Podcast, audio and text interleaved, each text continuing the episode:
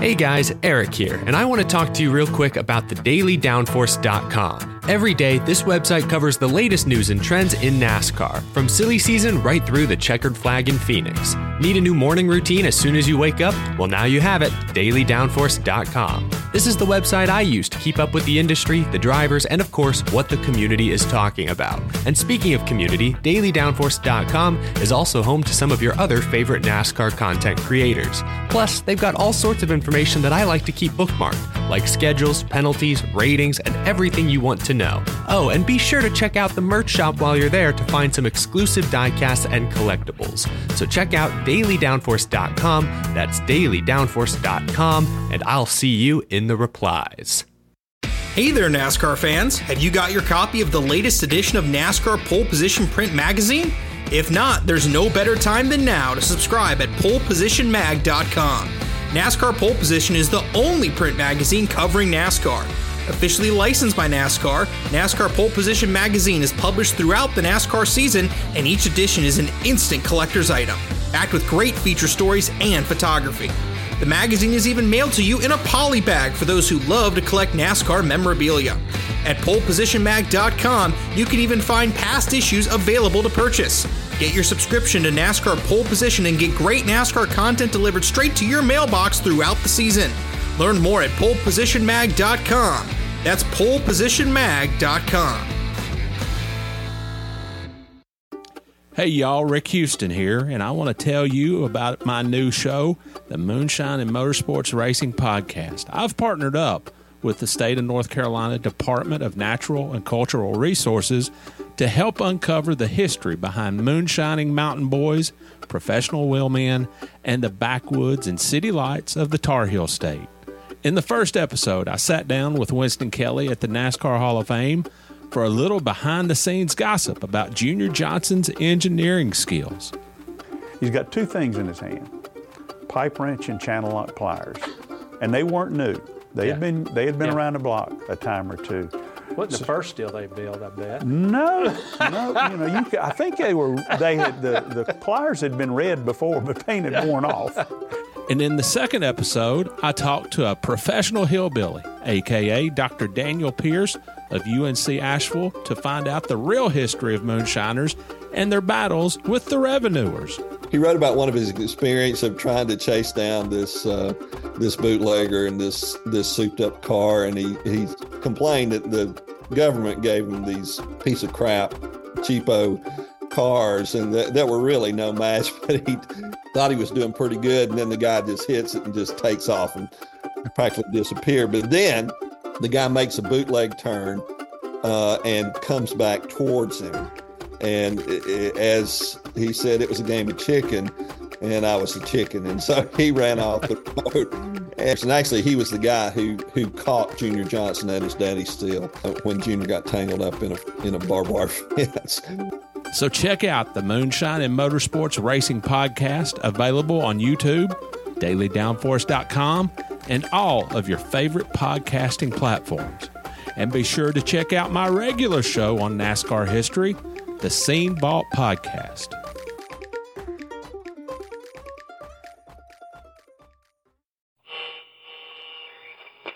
Hello, my name is Rick Houston, and welcome to the Scene Vault Podcast, your source for all things NASCAR history. Presented by QWare. Maintain excellence. I started to work for Benny Parsons for $100 a week, working 100 hours a week. We came back in, I looked down inside there, and I could see probably four inches of the bone in his forearm. We just had this gut feeling between each other when something occurred in our life, the other one was there.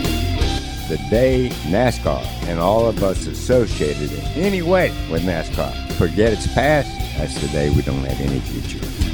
Hello, I'm Steve Waid. And my name is Rick Houston, and welcome to the Scene Vault Podcast presented by QWare. And Steve, I don't know about you.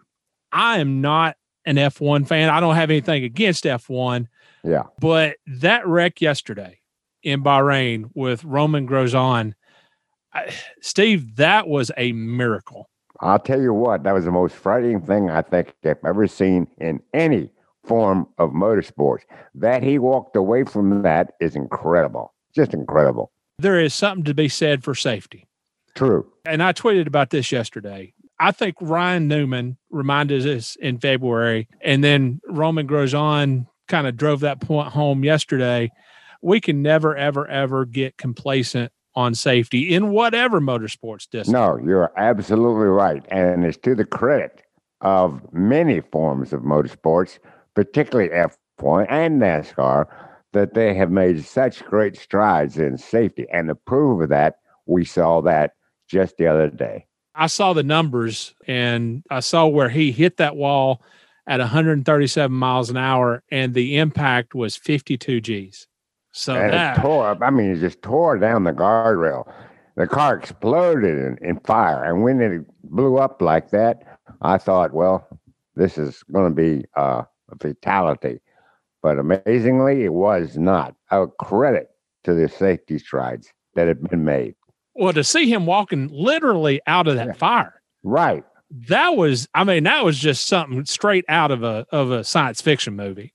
No doubt about it. No doubt about it. And I know he's injured, but it could have been so much worse for him. So, again, I can't emphasize this enough. Every time we hear about something being done in safety, any kind of motorsports, that's a very good thing. That's the thing that should be done. Well, Steve, as Romain recovers, I saw on social media this morning that Pietro mm-hmm. Fittipaldi will be filling in for him at the next F1 race. And Pietro got his start racing at Hickory Motor Speedway. You're kidding me. He won the track championship at Hickory Motor Speedway in 2011. And there he is going to be making his debut in F1. So from Hickory Motor Speedway to F1. Yeah, that's that's a little bit of a jump there. Oh, I tell you what, Hollywood wouldn't buy that one.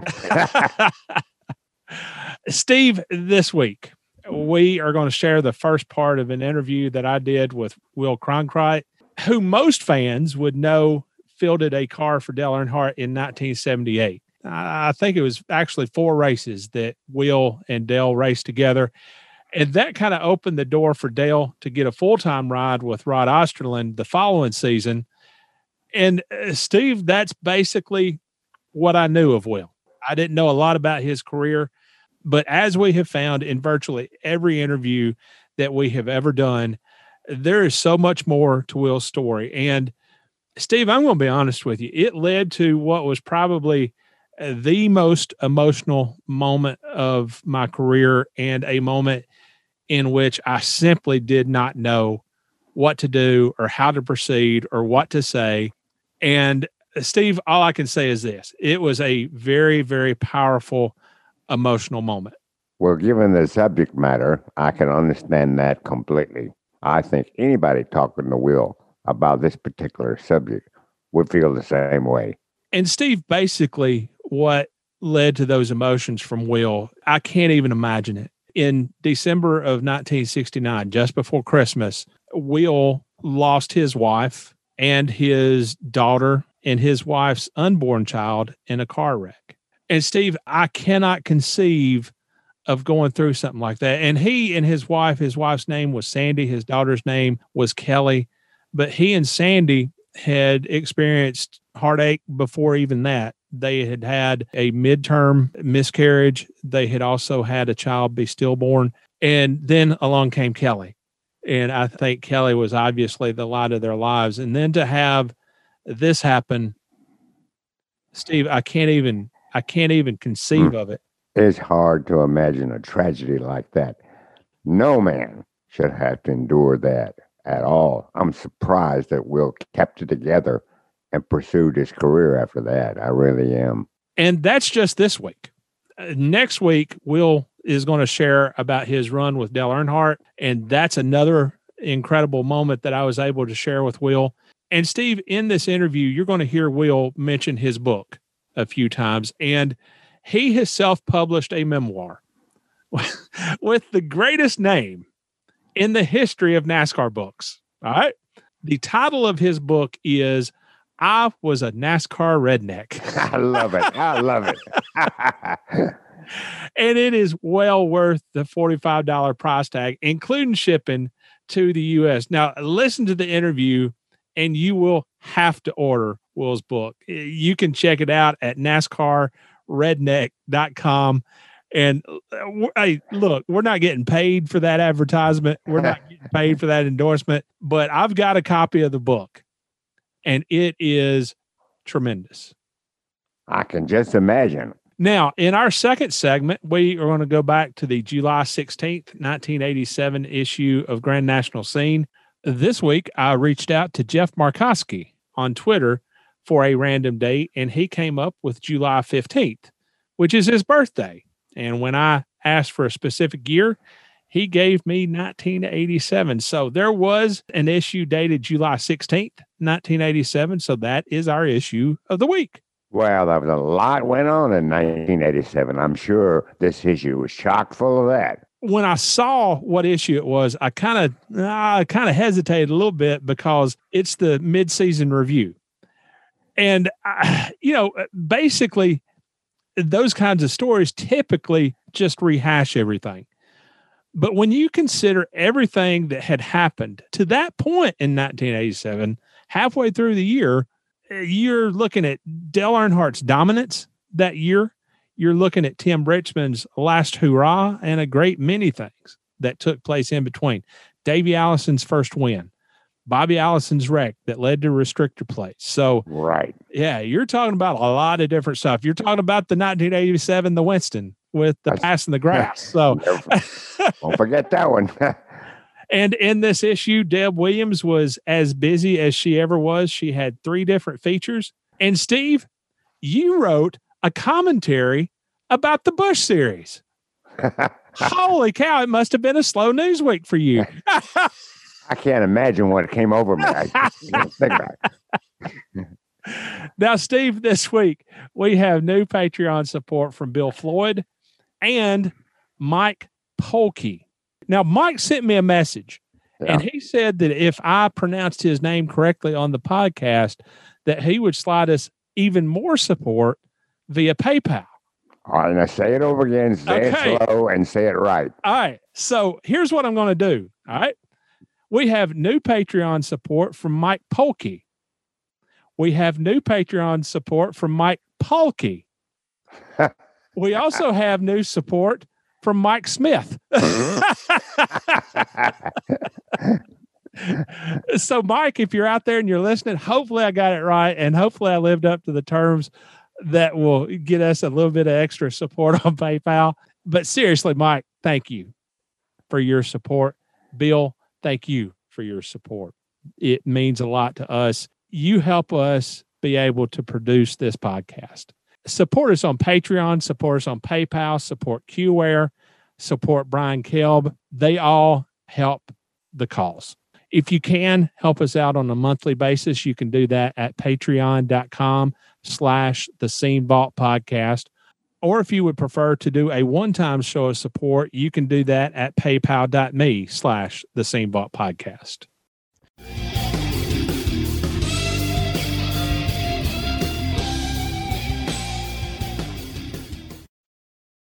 All right. So, Will, first things first. Yes, sir.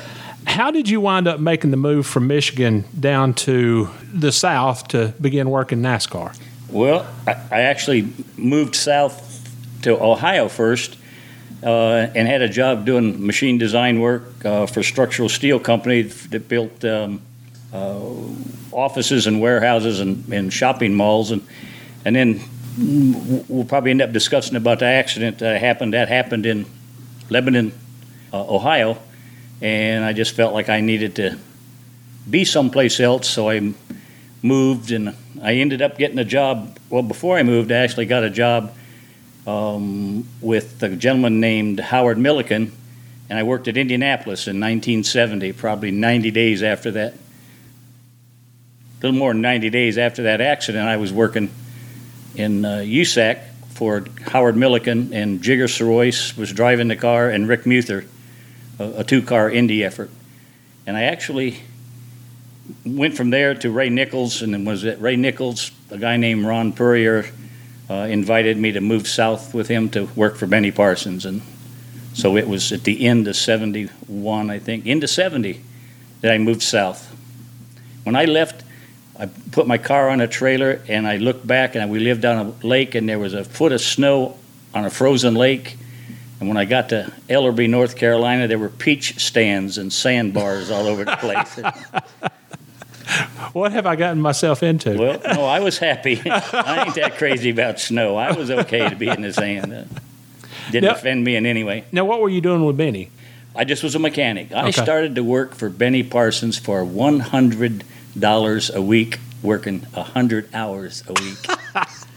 and I told my mom once, and never again. My mom wasn't a business person, but she she knew how to divide a hundred into a hundred. my salary wasn't all that smooth. Now, how long were you with Benny? Was Benny? I th- I think the whole year in 1970, and then uh, I went down to work for Joe Frasson, where John Green was the car owner, and then I was Joe Frasson's crew chief, and then I worked up to Cecil Gordon's crew chief, and uh, while I was working with Cecil, Mario Rossi called and invited me to come to Hueytown to work with him with Donnie, and that was probably the single best move that I made. You told a story in your book about a huge wreck at Talladega where Joe broke his arm. Tell me about that incident. That uh, I don't remember the date, but it had to be 72 around in there someplace. And NASCAR started 60 cars at Talladega. That was the last time they ran that many cars. And about the 10th or 11th lap, um, Ramo Stott, I think it was in Junie Donlavey's car, lost a motor and he spun. He spun down off the apron and into the infield, and the infield, for some reason, wasn't grass, so it stirred up a ton of dirt. And it made a cloud, and the wind blew that dirt cloud over the racetrack and just made the wreck worse. And uh, we had radios, and I called Joe. I said, Joe, are you okay? He didn't come around. So I said, Joe, you okay? And I didn't hear nothing from him. And then I just heard this real loud noise, and Joe says, That effing driver just ran into me, and one of the drivers had gone all the way around the rack the first time. Oh, wow. And the second time around, spun down off the track and backed into Joe. And he backed into Joe's driver's door. And Joe says, Yeah. He says, We're going to need a new windshield. So he came around, and the situation is you take, a, take the clips off, take the windshield out, send him out, and go a lap so you don't get a lap down. And when he left, something didn't seem right. So I called Joe on the radio. I said, Joe, what kind of driver's uniform you got on? He says, I got the union uniform. It's one they gave everybody. So it was a, a tan colored. But when I looked in that window, that uniform was red. So I said, Joe, what's, what's going on? He said, just get me the effing windshield in this car. We came back in. I looked down inside there, and I could see probably four inches of the bone in his forearm. Wow. And I said, "Hey, I ain't, you ain't racing this thing." He, he says, "Put that effing windshield in that car." And I said, "I ain't gonna do it." He says, "You work for me. If you don't put that windshield in there, I'm gonna come out there and kick your butt." Well, you can't put the windshield in. I said, "What if I put the windshield in? What are you? How are you gonna hold on to it?" He said, "I want you to put two two rolls, two wraps of gray tape around my arm, and then tape my left hand to the steering wheel." I said, "Joe, you're just crazy. I ain't I ain't doing it." He That's says, not funny, but it's funny. today it's funny. It Yeah. wasn't funny then. And he, he wanted to go, so I went and raised the hood and reached over and pulled the coil wire out. That wasn't the best decision I ever make. That bit me pretty hard, but I, I said, We're shutting the motor off. He came out of that car. He was going to kick my butt. So I made my way to the infield care center. We did not make it all the way to the infield care center before he passed out on the ground. Wow. Now, you mentioned the fact that you went to work for Digard in the very early days of that team, and you Yes, said that it was the best decision that you had made to that point. Why is that? Well, I've always liked collecting details, so I read a book, and back over here, I have probably a collection. And when I went to Donnie's, I think I had at that time about 44 books in a milk crate. I bring these books in, I'm thinking they're going to be impressed that I've read all these books. And so I asked Donnie, I said, Where do you want me to put these books? And he said, Over there behind the air compressor. put a case of oil on them so they don't get they don't get blown away or something like that. I kind of knew then how that was going to go, but um, R- Rossi taught me how to think a lot of things. He always made me assign a probable cause to what was causing the problem, so I had a you know a base from which to start to fix the issues.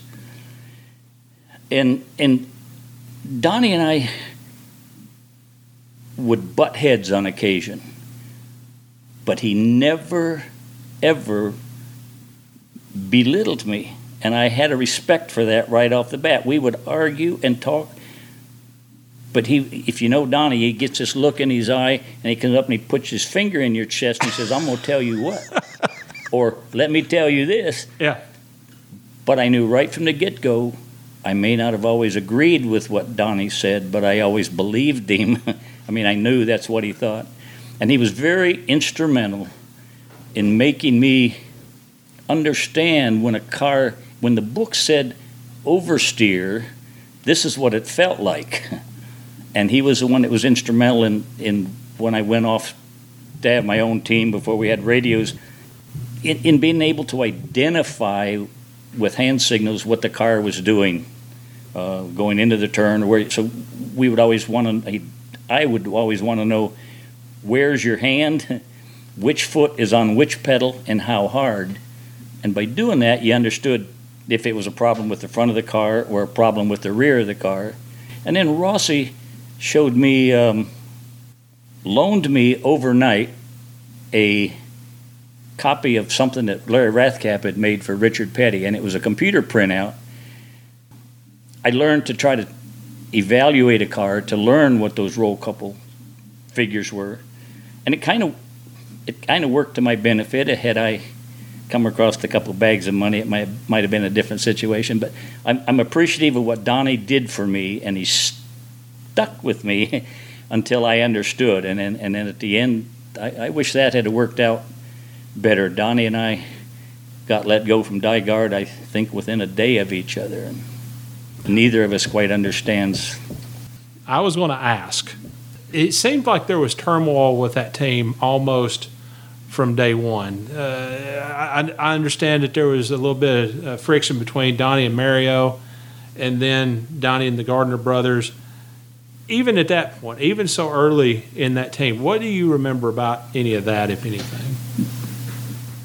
I remember the turmoil between Donnie and DiGard. I've since learned why. Um, I respectfully uh, decline to discuss that. Donnie has said he's, he's yeah, yeah. he'd like to deal with that. So he, he, I kind of understood what they were, so I understand what his were. I don't have a clue. They let me go the same a day before. I think they let Rossi go. I don't think I had any ill feelings with them. Yeah. Um, I write in a story about a a pit wagon that I built, and I built that. I wanted to build it, and they wouldn't give me the money to build a pit wagon. But Rossi yeah. said, "You just you go get it and give me the receipts," and he'd turn it in on his expense report. It took a piece of steel and a couple of pieces of aluminum. I don't know what the deal was. That miffed me a little, but not enough to get. I don't think we had any problems there. And I didn't know till just recently that Donnie and Mario had issues. I remember one one issue they had, but Rossi was always good to me, and I really liked working with Donnie. I, I you could always believe what Donnie said. I don't consider myself a huge commentator on driver abilities, but I watched Donnie put that car places I saw other people weren't going. Uh, he knew what he wanted, and he would make sure you understood what he wanted. And we went fast. I mean, I, I, I miss I missed that a lot. But the the issue they had with uh, Donnie, the only issue that I knew about Mario and Donnie was that the motor that for, we sat on the pole in 75 for the 500 and the 400 in a DiGard car. And that motor was built by uh, Grumpy Jenkins. And he spent some time down there. And the basis of, I've got a book that I've written, a vehicle dynamics book that's not been published, because I saw three valve springs in the head of this motor, and, and I I have an idea that that's true for wheel frequencies in the chassis. Um, but the issue was that particular motor, Donnie had told Jenkins that, uh, or Jenkins had asked Donnie to make sure nobody saw that carburetor and that intake setup. And at one point, Mario took that carburetor and, and intake down to Smokey's. And Donnie found out about it and tore out after him. And he walked in, worked past, I don't remember what Johnson's first name was, but that worked for Smokey, but he was a big boy. Pushed past him and got into the office where Smokey and Rossi were and said, Rossi, I told Bill we'd not show that anybody. And I remember to this day, Smokey's respect for Donnie was such that he said, Rossi, get that out of here. That Smokey turned down an option to look at that because Donnie had given his word to Smokey. And Smokey was that respectful of Donnie that he honored wow. that. So I, that. That gave me a lot of enthusiasm for liking Donnie Allison and Smokey. And um, spent a lot more time with Donnie than I did Smokey. Now, you've mentioned Mario Rossi several times, and fans today don't really remember him. Who was the Mario Rossi that you knew? Who was he? I just remember him being a diligent advocator of details. He just it just didn't make any difference how long it took. If there was a list of things that had to be done, we did it. And when I was at DiGard, I, I would categorize my job now as a, a car chief, I guess. But that would run out at dinner, and I'd come back cause after work, after dinner, because Rossi was working in the engine room, and I could go out and diddle with some of the stuff and make little stuff out in the shop. But Rossi would let me, I thought let me, you know, change the valve covers or, you know, clean parts trying to learn something. And he just was a great attention to detail, and he always kept repeating, see if you can determine, if, if you can assign a probable cause for your issues. Um, I, I just had a great deal of respect for Rossi and Donnie, but in writing the book, uh, somewhere in there I made a comment that as many miles as I put on that truck driving the car from racetrack to racetrack, we couldn't keep Donnie in that car for 100 miles. I, I didn't realize at the time, I knew we had motor problems, but I'm surprised Donnie didn't. Uh, I'm certain Donnie was disheartened at how many times we had to pull out because of a, a, a blown motor. And I, I know Rossi was trying. I thought Rossi was brilliant. I understood if he told me what he was doing, I understood it. I never never shared in any of his decisions, but he thought before he did something. And I, I think I think in hindsight he was so intent on going fast, he might have lost a little bit about durability. But that was his interest was to go fast. He was a motor man, and I I'm, I'm proud of my association with both Donnie and Mario. Now, if I read your book correctly, and you've mentioned it, you and Donnie were released by DiGard the same day, if not maybe a day apart or whatever. What happened? You know, I, I do not know. Well, I, I initially thought I was let go because of Donnie, because while Donnie and I would butt heads, he was very respectful of my opinion. He never you know, if he didn't agree with it, he'd just come up, put that hand in my chest, and say, "Let me tell you this." Like I said, but I believed him. But I was always looking for answers. I, I really was enthused about vehicle dynamics, and we lived there in Daytona, and so I just one time I just called down to Cape Canaveral, and I, I still don't know how this happened, but I got a hold of one of them engineers. I said, "Hey, you got any leftover computers that would get tell us what G what G forces were developing in the car?" They danced around it a couple three months, and the guy finally called back. He says, "Yeah, we got something we'd sell you." And my recollection was it was like fourteen thousand dollars and weighed sixty pounds. well, you know, and nowadays that's candy money. Yeah, yeah. And miserable weight. But yeah. back then, we were putting no, it was it was uh, forty pounds, but we were putting sixty pounds of lead of lead in a certain spot. So I'm thinking this is a piece of cake. We'll take out forty pounds of lead, put a forty pound computer in there and DiGard, I don't know that I got an answer from DiGard about the money, and I just and but Donnie said, "We ain't putting that thing in here. If we change this car, it's going to be um, based on what I what I want to put in the car."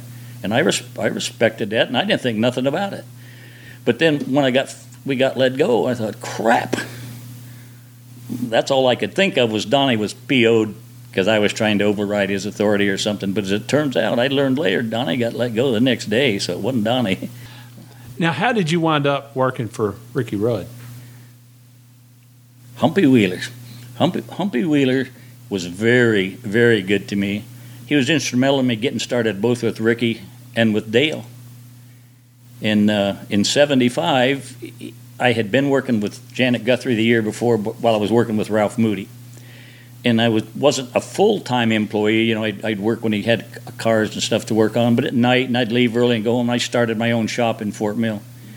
And uh, Humpy knew that.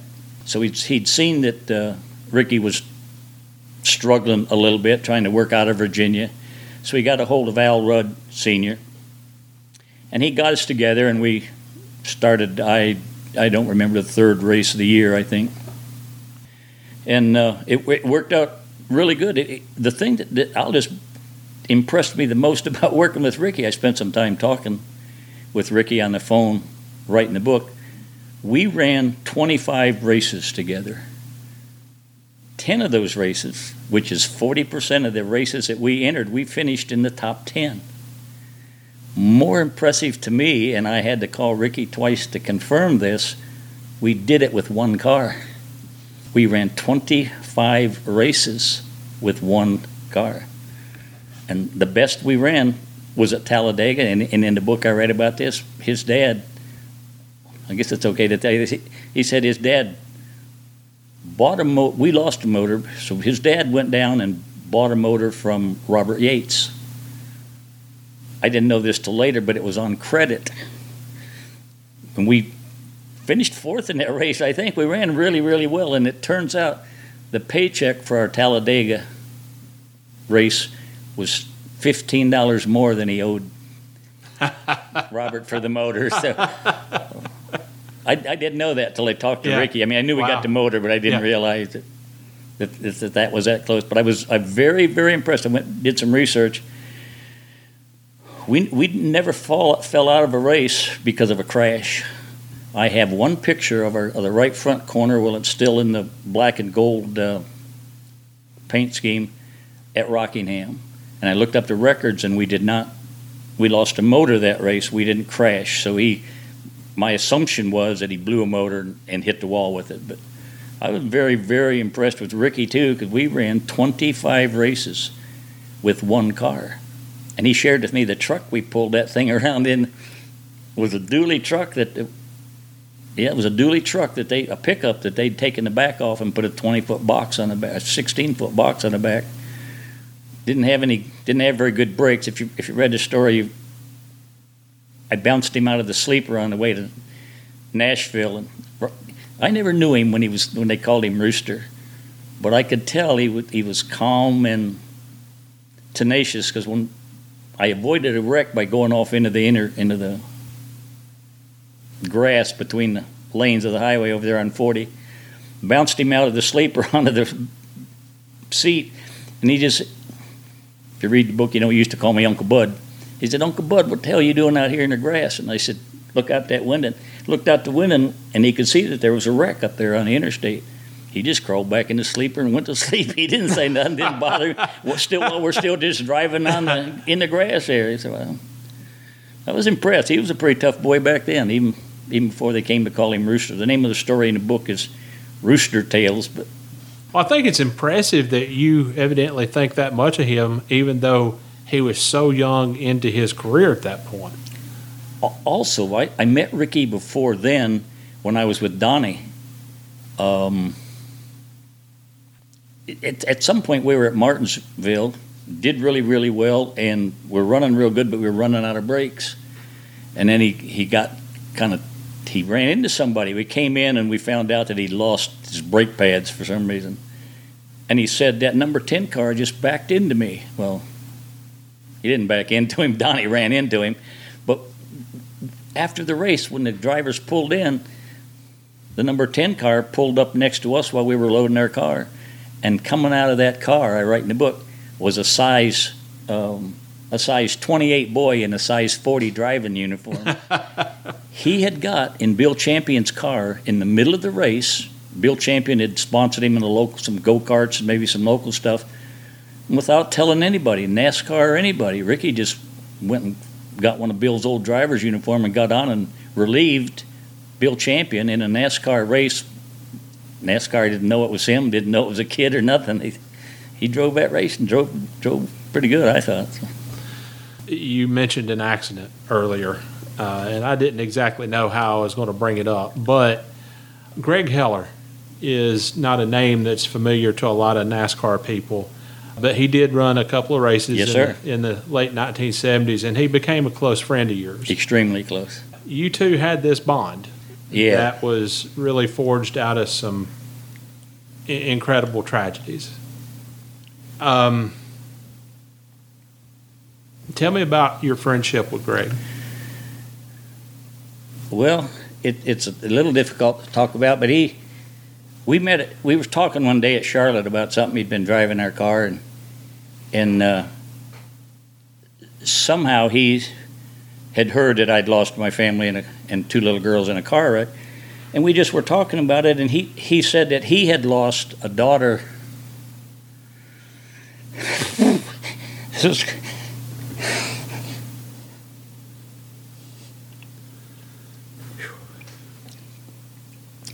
he'd lost a daughter to cancer and and later on we we just had this gut feeling between each other when something occurred in our life the other one was there. And later he had a boy.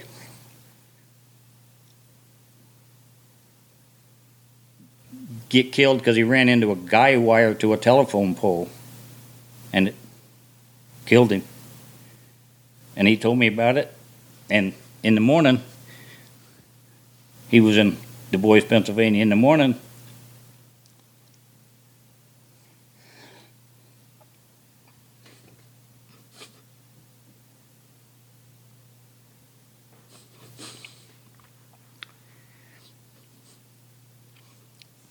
I was on his porch. And when my dad died, he surprised me being at the funeral, and we we just have we just have this bond that that people I I think maybe that haven't lost children un, understand. You just I, I don't know. We we just many things we were we, we liked each other. Um, he was the first grown man that I ever told that I loved.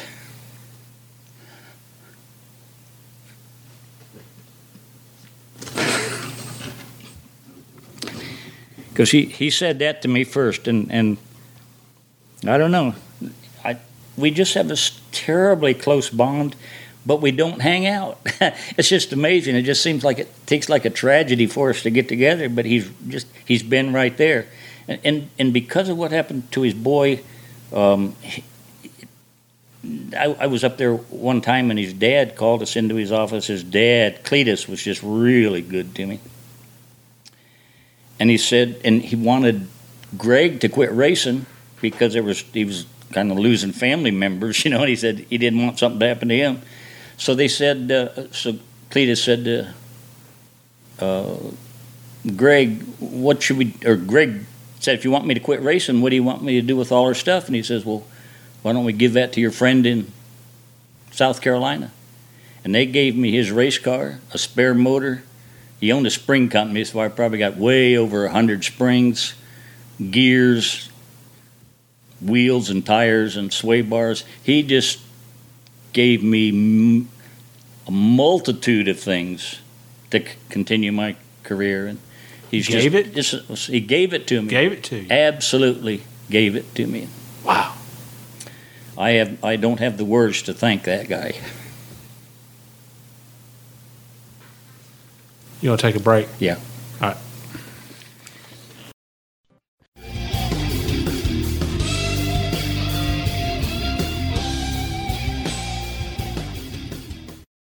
All right. So, Steve, try this one on for size. Will Cronkrite went to work for Benny Parsons in late 1970, early 1971, somewhere in there for $100 a week. And he was working 100 hours a week. well, Rick, I got to tell you, when I started my journalism career in Martinsville, I was making $106 a week, but I sure wasn't working 100 hours a week. that was something else. I just had I had a shiver go down my spine. How can anybody work for that little pay for that much work? I don't know, but I guess it was worth it. He was working in NASCAR. Now, from Benny's, Will went over to serve as the crew chief for Joe Frasson and Steve. 1973, Winston 500 at Talladega. Joe gets involved in a big wreck and he comes in and he wants Will to repair the car, put a new windshield in. And Will looks in the window and he can see four inches of the bone of Joe's arm sticking out. And Joe wants to go back on the racetrack. Yeah, unbelievable. Here's a guy who has a bone sticking out of his arm and he wants to head back out on the racetrack. And he ordered, he ordered Will to wrap a couple of rounds of duct tape around his arm to kind of hold his arm in place and then tape his hand to the steering wheel. now, I will say this I am sure that that had as much to do with absolute shock yeah. as it did being a hardcore racer. Absolutely. I think you're right. Uh, Joe was quite the character. He was an independent driver. Uh, he wore this floppy looking silly hat all the time, and uh, he looked like a character right out of Deliverance. but uh, this proves that Joe is a lot more than just a simple, funny guy. He was a hardcore race driver. And yeah, shock may have played a role in what he was trying to do, but he still wanted to get out there, Rick. No question about it. He had that competitive urge. Now, Will, of course, refused. He knew that he could not send Joe back out on the racetrack. But in order to get Joe to back down, he actually had to pull a coil wire off the car to get Joe out. And Yeah. then as they walked to the infield care center, Joe passed out. Now, Rick, if I'm right, that accident in 1973 was a big multi-car accident. The one we call the big one today that Joe was involved in. Now, if I'm not mistaken, Wendell Scott was so injured in that race that his career was effectively over, right?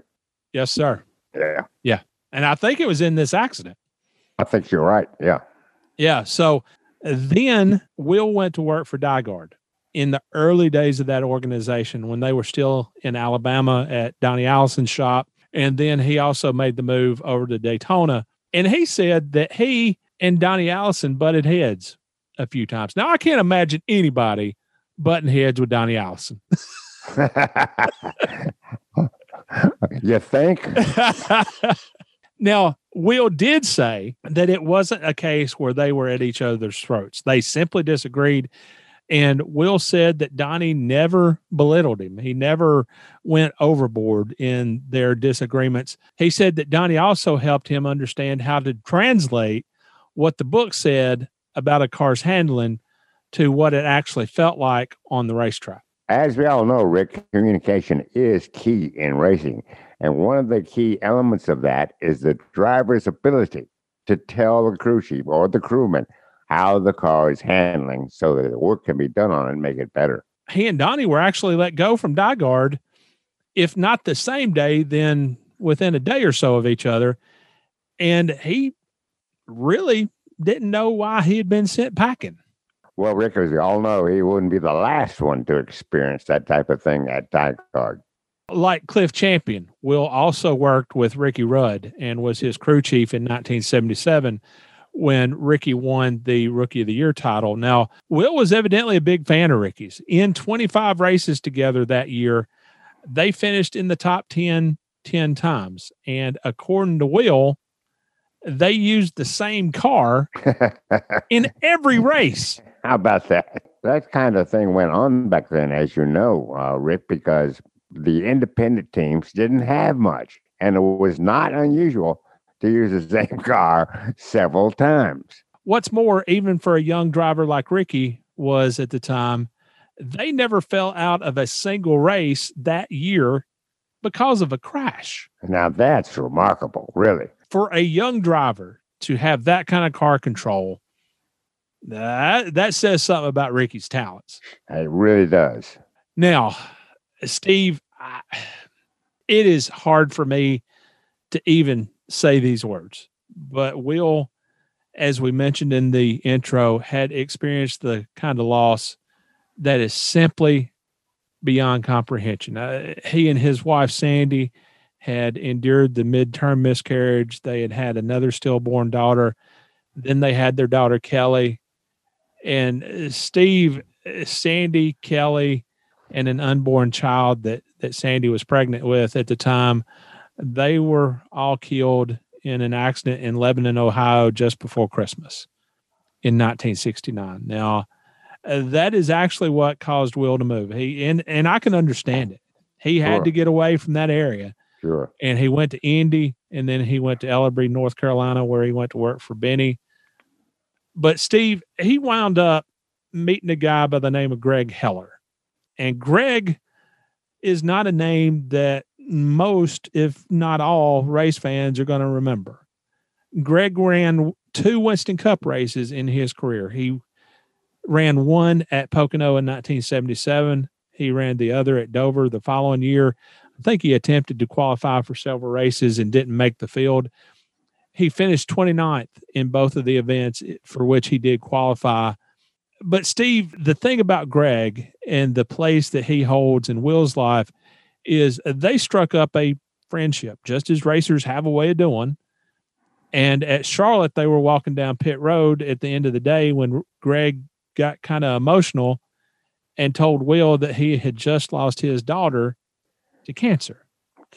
Oh, my goodness. Now, Steve, you and I are parents. Sure. And so we can't imagine what it would be like to walk down that road. Now, Will was able to look at Greg and say, I understand. And so that's when Will started to get really emotional. He talked about the loss that Greg had experienced. Will told Greg what had happened in his own life. And when uh, Greg and his dad decided that it was time for them to get out of racing, uh, they weren't exactly comfortable with the dangers, evidently, uh, with everything that had gone on in their family. Uh, they gave Will everything in their inventory, Gave it to him. gave it to him, Hmm. gave, gave him a 1978 Ford race car, an engine, rear end gears, springs, wheels, headers, a transmission, windshield, a spring tester. Rick, I think that shows you just what kindred spirits those two men became. I mean, they shared adversity and emotional moments with each other. I think that bound them together. And I think the proof of that is what Greg did for his friend Will. He gave him a huge inventory of racing stuff. That's that's remarkable. Here's the unknowable mm-hmm. thing about this entire story. Several years later, Greg lost another child in an accident. Unbelievable. And he called Will to tell Will about it. And the next day, Will was sitting on his doorstep in Pennsylvania. Kindred spirits never go away, do they, Rick? Never. No, they they do not. Now, when Will talked about all this, it was probably one of the most emotional moments in an interview that I had ever experienced. I had no idea how to proceed. Being as a journalist, you learn very quickly to be quiet and let the person talk, and that actually went through my head. I, I told myself, you need you need to just be quiet. As a human being in general, and as a Christian in particular, I wanted to reach out to Will and attempt to comfort him. So that's when I asked him if he wanted to take a break. And when he did, we did wind up talking for several minutes. So again, Will, man, my heart goes out to you even now, all these years later, man. Well, I can certainly understand that, Rick. I mean, hearing those stories, about Greg and about Will would just make anyone emotional.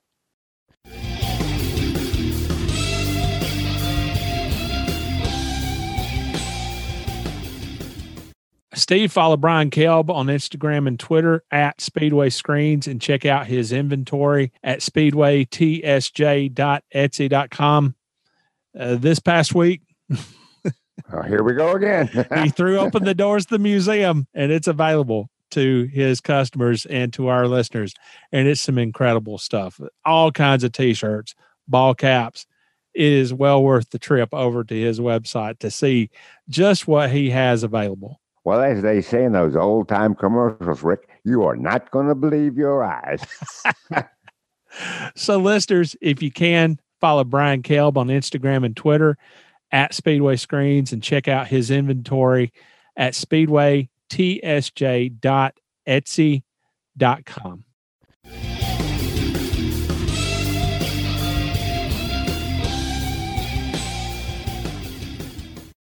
Steve, the July 16th, 1987 issue of Grand National Scene featured a review of the first half of the 1987 Winston Cup season. and what a crazy jam packed season it had been to that point. Absolutely topsy turvy. No two ways about it. Dale Earnhardt had already won seven races and he led Bill Elliott by 327 points in the Winston Cup standings to that point.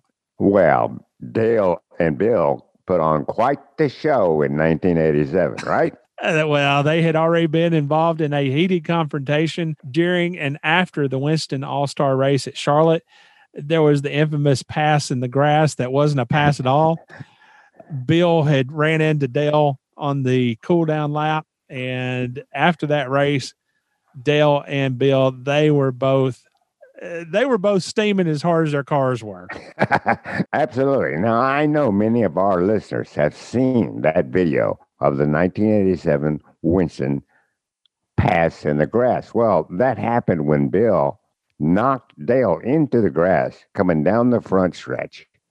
And Dale recovered his car and held the lead as he got back onto the track that was an amazing piece of driving. And there were several riders in the press that came out of their seats when they saw that. Literally. Now, Bill went on to qualify at Talladega at a speed of 212.809 miles an hour. That was the fastest qualifying lap of all time in NASCAR and a mark that will never, ever be broken. Ever. Yeah, sim- simply because NASCAR is not going to let any car exceed 200 miles an hour in qualifying ever again, thanks to the plates. And why are they not going to let them exceed that kind well, of speed? What happened in this race? That's right. It was this same race at Talladega where Bobby Allison wrecked and tore down the very long stretch of catch fencing. And as you mentioned, that's a wreck that continues to impact the sport today in a very real way because that's the wreck that brought about the use of restrictor plates. Absolutely. And uh, I tell you what, if Bobby had gone into the grandstands, no, no, we wouldn't be racing today. Now, Davey Allison went on to win that race. That was the first victory of his all too short career. Another career that was far too short was Tim Richmond. And this story mentioned the fact that he had been out of action with what at the time was called double pneumonia, when in fact, it, of course, it was AIDS. So he returned during the Winston and then went on to win at Pocono and Riverside. It wouldn't be long after this issue was released, however, that Tim was out of that car again, and that was the last the Winston Cup circuit would ever see of him as a competitor. Well, the Tim Richmond saga is really a sad and tragic one because everyone who knew Tim has speculated on how great his career would have been if it hadn't turned out this way. And I don't think there's any argument about it.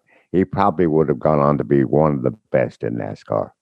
DiGard Racing shut down for good. Yeah. That yeah. year. Richard Petty broke a couple of ribs at Dover and was replaced on the pace laps at Pocono and Riverside by Joe Ruttman. Terry Labonte broke his right shoulder blade at Darlington, and he turned his car over to Brett Bodine at North Wilkesboro and Bristol again on the pace laps. And by doing that, both Richard and Terry were able to maintain their consecutive race streaks. Right. Yeah, maybe maybe a little dubious, but well, that's the way the rule book read back then, so they took advantage of it. There was a feature in this issue by Deb Williams on the sports car racer Rick Knoop, who gave NASCAR a brief try with one start in 1981, another in 1986, and three in 1987. Now, Steve, can you imagine a sports car guy walking into Bristol? Now you talk about wide eyes. Rick said in Deb's story, visually, Bristol is incredible. I couldn't believe it. One lap at Le Mans, France is 8.2 miles. And now I'm looking at a place called Bristol, which is half a mile. Bristol made me feel like I was a hamster running around its Ferris wheel. I'd stop. Analogy. I'd stop and take a drink of water and then start running around again just as hard as I could go. I like that. Another feature by Deb was on brothers Walter and Gary Smith, who were working for Lake Speed at the time. Walter was Lake's jackman while Gary changed tires. Now, at the time, Gary operated a Nautilus Fitness Center in Kannapolis, while Walter had one in nearby Cornelius. Yeah, I went to Gary's many times. Did you really? Yes, sir. Okay. Several people in the racing community frequented their gyms to work out. Waddell Wilson lifted weights. Buddy Baker was evidently a big racquetball player, and Humpy Wheeler would come in to box. Now, did you ever box Humpy Wheeler? Uh, no, but I did see him spar a few times at that fitness center. Humpy was into boxing. I think he actually promoted some fights around the Charlotte area. Did you ever play racquetball with Buddy Baker? no, I can't say that I ever saw him there. Not Waddell, though. Walter said Humpy will come in here and he's more or less an aerobic demon. He'll work out to get his heart rate up and keep it up. He'll do aerobic boxing and wear out our treadmill. Humpy will come in, and if there's nobody to box with, he'll put on the gloves and beat on the concrete wall. I wonder if there was a picture of Bruton taped her. Oh, wait, did I say that? I'm sorry. I'm sorry. Did I say that out loud? he'll say he's got to work out some of his frustrations. Now, in 1987, there weren't really any specialized over the wall only guys, no former NFL athletes, no track athletes or anything like that. This was way before that tide started to turn, wasn't it, Steve? At that time, I don't think there were very many, if any, pit crew coaches fitness coaches or anything like that associated with the teams. But that was starting to change. Well, I think people certainly practice their pit stops, but it was basically guys in the shop at the end of the day or maybe on their lunch break or whatever, and they would run through the pit stop a couple of times, two or three times. Right. Exactly. And that would be the extent of their training. It was well before all the specialization came in. Now, Gary said anybody who goes over the wall really needs to be in shape. You have to be quick and have agility. So staying in shape really makes a big difference. I don't really have a problem with the job I do or any of the jobs I've done. And I know my brother doesn't either because we train three days a week with weights. The days we don't work out, we're either jogging or playing racquetball. So we do stay fit. Now I know Walter worked for a number of teams as a pit crew coach, including Hendrick Motorsports, I want to say that Walter was Terry Labonte's jackman when he won the championship. I, I think, think, so. Yeah. Okay. It seems to me like I remember Walter in particular with Hendrick Motorsports and Terry Labonte. I could be wrong. I know that would be a shock to most people that I could be wrong about something, but. he also worked for Dale Earnhardt Incorporated, Michael Waltrip Racing, and Stewart Haas Racing. Now, that being said, maybe Deb was onto something with this whole trend before it was a trend of well, specialized Gary, pit crew members. Yeah, Gary and Walter deserve a lot of credit for their forward thinking about how pit crewmen should be athletes and therefore stay in shape as athletes. It made the whole situation better on down the road. Today would have been Dick Hutcherson's birthday. I saw that on social media this morning. Okay. Today that we record this. We're recording this on Monday, November 30th, and that evidently would have been Dick Hutcherson's birthday. And Deb had another feature on Dick, the former driver and car builder and certainly parts supplier, who was also heavily involved in Paso Fino show horses. Really? I did Yeah. not know that. Well, evidently you didn't read Grand National Scene. no, I didn't remember it. There is a difference. now, at the time, Ron and his wife Brenda owned 12 horses, including one that had recently been named the Paso Fino Division's Reserve Grand National Champion. Grand National Champion. How about that? Yeah. Oh, you know who else was in Paso Fino horses into it? No, I do not. Ernie Irvan. Really? That's a fact. You know, I talked to him about it. I didn't understand what the deal was with show horses. But as he started to tell me about it, man, it is a lot of work. No doubt about it. Now, uh, there was also news in this issue that Charlotte's Busch Series race that fall would be split into two segments. The first would end after 101 laps were completed, at which point cars would be stopped for 15 minutes on pit road where they could be serviced and refueled, evidently re decaled in 15 minutes or whatever. But, Steve, in your commentary, you apparently were not a big fan of the move. Okay. Uh, no, I was not. I didn't particularly like that situation. And look what it's become today in the Cup Series. We now have stage racing. Sound familiar? in your commentary, you wrote with segment racing, it's created something that is basically unfair to the fans. Upon examination, it stands to reason that the first half of the race will be dull. What competitor is going to take a chance or even race with someone when he knows that the race is going to be stopped at the halfway point and allow him to make whatever improvements he needs to his car? The fact that the higher he finishes in the first half gives him a higher starting position in the second does little to motivate him.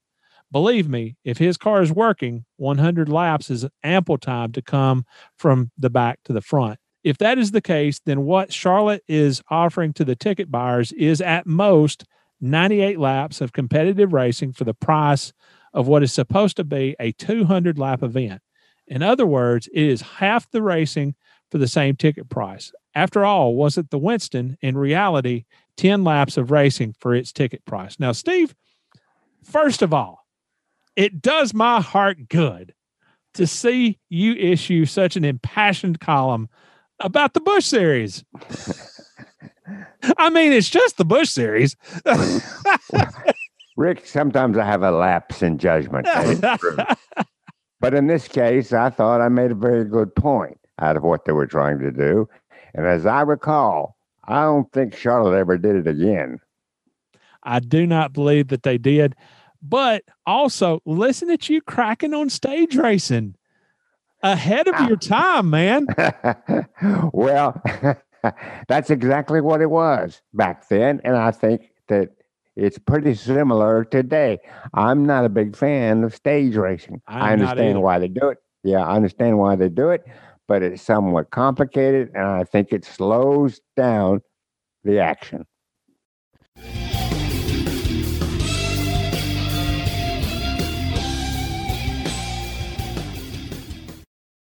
Hi, this is Tommy Houston. You're listening to the Scene Vault Podcast.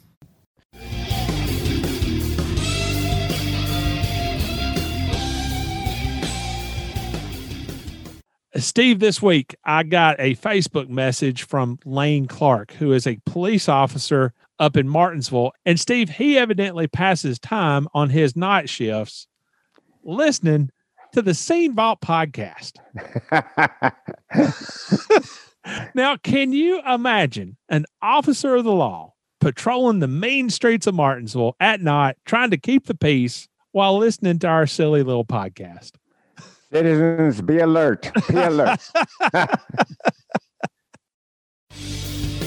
Steve, I don't think that was. I don't think I did a very good job of relaying what how emotional. I mean, I, I think he did pretty good. I mean, it's hard to do, Rick. yeah. Uh, well, honestly, it, the the moment itself, I think, will be explanation enough. So, Sure, sure.